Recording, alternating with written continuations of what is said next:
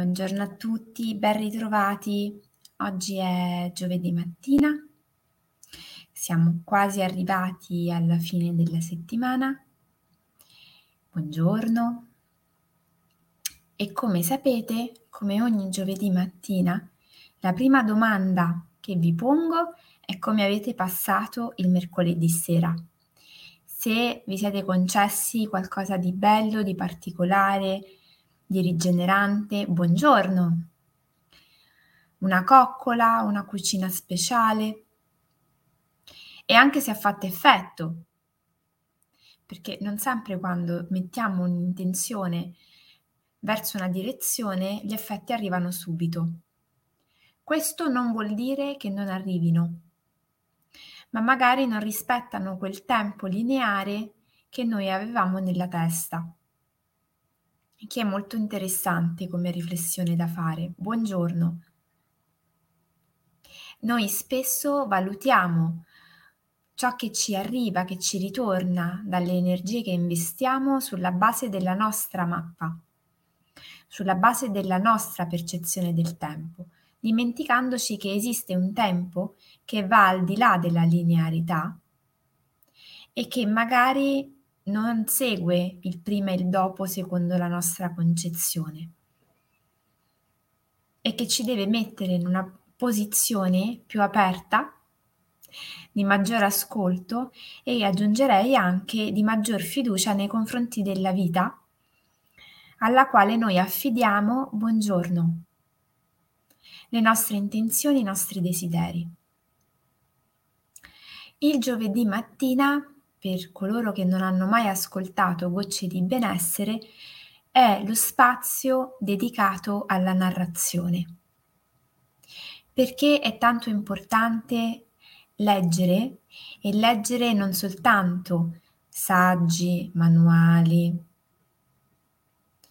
leggere anche favole, miti, storie, ci mette in una posizione tale grazie alla quale noi possiamo nutrirci di strategie, di riflessioni, avere l'opportunità di stare con degli aspetti di noi che spesso riteniamo essere scomodi, poco funzionali, che non ci piacciono tanto, che preferiamo non guardare. Attraverso l'ascolto di favole, di miti, di racconti, noi riusciamo un po' a bypassare quelle che sono le resistenze normali della mente, che per sua natura mente, e ad accedere a una dimensione più profonda di noi, attraverso quella che noi definiamo essere come una via analogica. Per fare questo tipo di lavoro, che spesso ci attiva un po' qualche reticenza, perché ci sentiamo grandi adulti e non più dei bambini ai quali raccontare le storie, bisogna accostarsi a questa pratica con un po' di fiducia, di apertura e soprattutto di ascolto. Un ascolto che vada al di là del giudizio, del voler necessariamente comprendere il perché, il per come vengono narrati alcuni episodi del perché e per come vengono usate determinate parole, ma lasciare che i racconti facciano il loro corso, che le parole arrivino lì dove devono arrivare e che il lavoro si compia non per vie tradizionali a noi note, ma piuttosto per vie insolite. Quindi ci mettiamo in una posizione comoda, con le spalle rilassate, la schiena dritta. Possiamo avere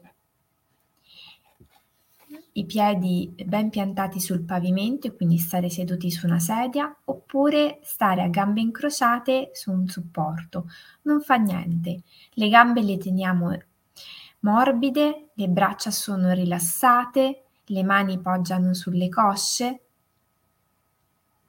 il collo è dritto e piano piano in questa posizione io inizio a portare un'attenzione al mio respiro. Gli occhi li posso tenere leggermente socchiusi se sono abituato, oppure che morbidi guardano un punto sfocato davanti a me. Inspiro con il naso ed espiro con la bocca tutta l'aria che sento dentro. Inspiro con il naso e via butto fuori tutta l'aria che ho dentro.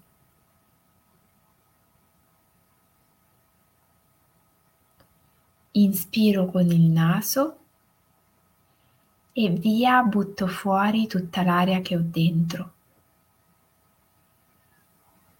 Totale in quello che sto facendo. Ora riporto la mia attenzione al respiro utilizzando soltanto le mie narici per inspirare ed espirare e facendo in modo che a ogni espirazione il mio corpo si rilassi sempre di più. Espiro e mi rilasso. Espiro e mi rilasso. E ora sono in uno stato rilassato, aperto, pronto a recepire qualunque tipo di messaggio l'universo questa mattina mi vuole inviare. Allontano il giudizio, la parte più razionale di me e lascio che la voce che in questo momento mi sta parlando sia l'appoggio sul quale io lascio che la mia mente riposi.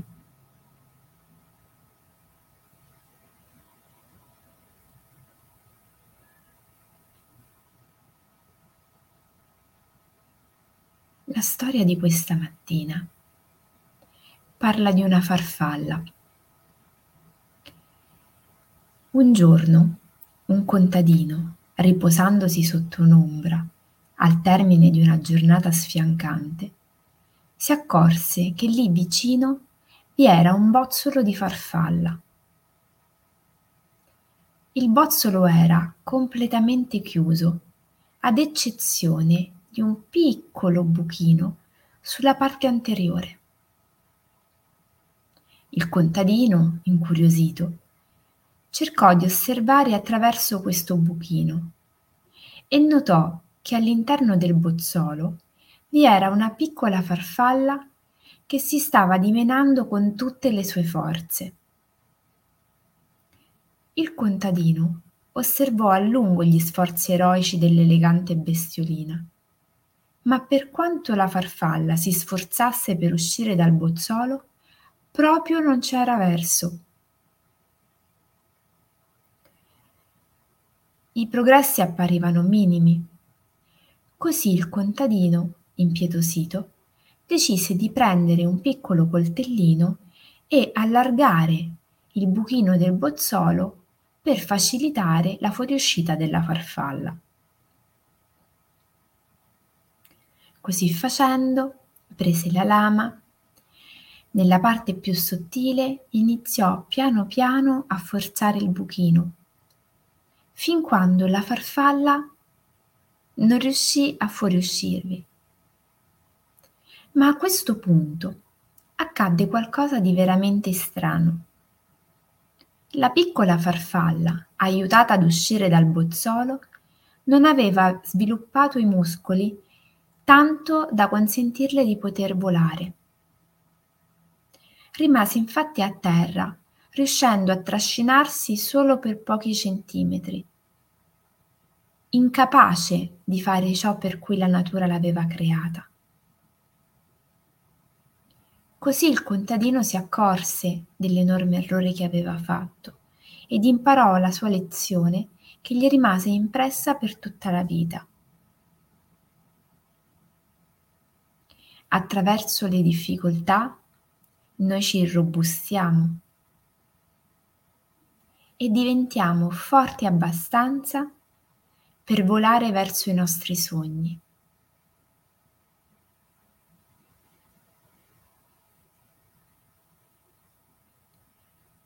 Se doveste esprimere con una parola l'emozione o il pensiero di questo momento, cosa scrivereste sul vostro quaderno di viaggio?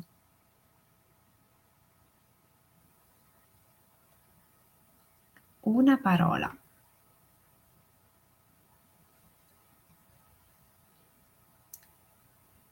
Questo è un racconto che magari potete anche già aver ascoltato, ma che io credo essere veramente tanto prezioso perché ci insegna due aspetti importanti nella vita. Il primo è che le difficoltà sono funzionali. Noi attraverso le difficoltà, gli sforzi che impieghiamo quotidianamente per uscire dal nostro bozzolo, dal nostro stato, ci irrobustiamo e così facendo impariamo ad avere le risorse e le strategie sufficienti per poter volare. E l'altra lezione importante che ci arriva attraverso questa storia è che noi per gli altri possiamo tendere una mano, ma non possiamo fare ciò che è importante per loro e che devono essere loro a fare per primi. La sindrome da croce rossina, da croce rossino perché è indifferente, di voler essere sempre a tutti i costi di aiuto agli altri, anche mettendoci noi in prima linea per poter sostenere le fatiche altrui, non paga. E lo sottolineo questo aspetto perché mm, Gocce di benessere va in onda su bambini e genitori, dove spesso accade che i genitori per evitare ai figli delle sofferenze, dei disagi, delle difficoltà, delle frustrazioni, cercano in tutti i modi di essere loro a spianare la strada, ad aprire le piste, a fare colloqui, a presentare curriculum, a chiamare per chiedere aiuto, come se i propri figli non siano sufficientemente maturi, consapevoli, coscienti, in gamba per poter fare da loro. Perché è tanto importante restituire a ognuno le proprie responsabilità?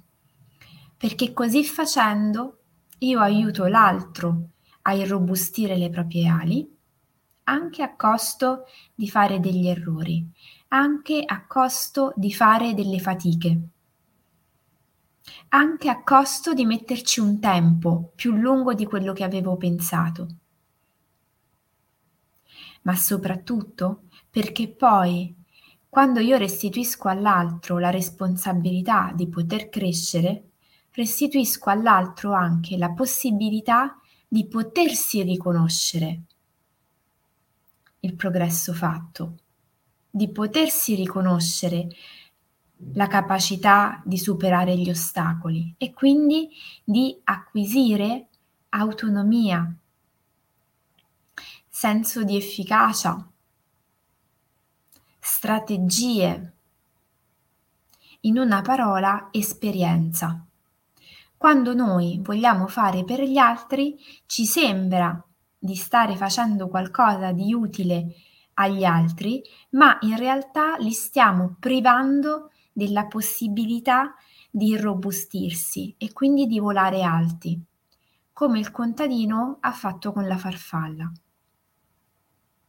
Ricordarci questa storia ci permette di ricordarci l'importanza che per ognuno ha fare determinate esperienze